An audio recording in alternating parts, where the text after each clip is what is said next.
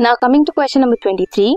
A son requested his father to replace his old mobile phone with the latest model, having latest features, and explained how it can help him in modern technological world. Father is reluctant in buying a new one and tries to explain about its environmental impact. Justify the arguments of father and son both by mentioning positive aspects of the behavior displayed by both of them.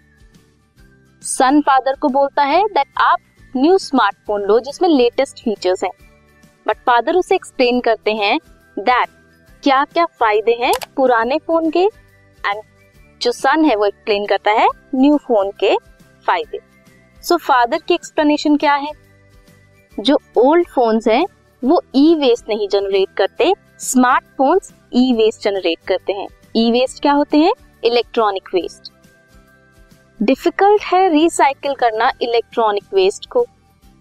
Workers जो smartphone companies में काम करते हैं, जो इन्हें बनाते हैं, वो ज़्यादा एक्सपोज होते हैं टॉक्सिक सब्सटेंसेस को as compare to old phones वाले।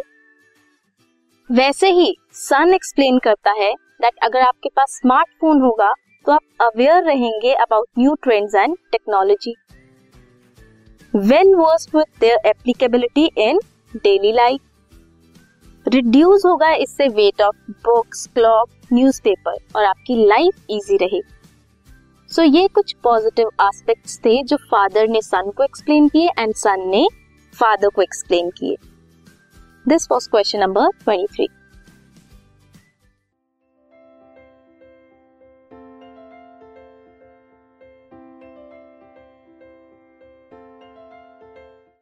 this podcast is brought you by Hubhopper Shiksha Abhiyan अगर आपको ये पॉडकास्ट पसंद आया तो प्लीज़ लाइक शेयर और सब्सक्राइब करें और वीडियो क्लासेस के लिए शिक्षा अभियान के यूट्यूब चैनल पर जाएँ।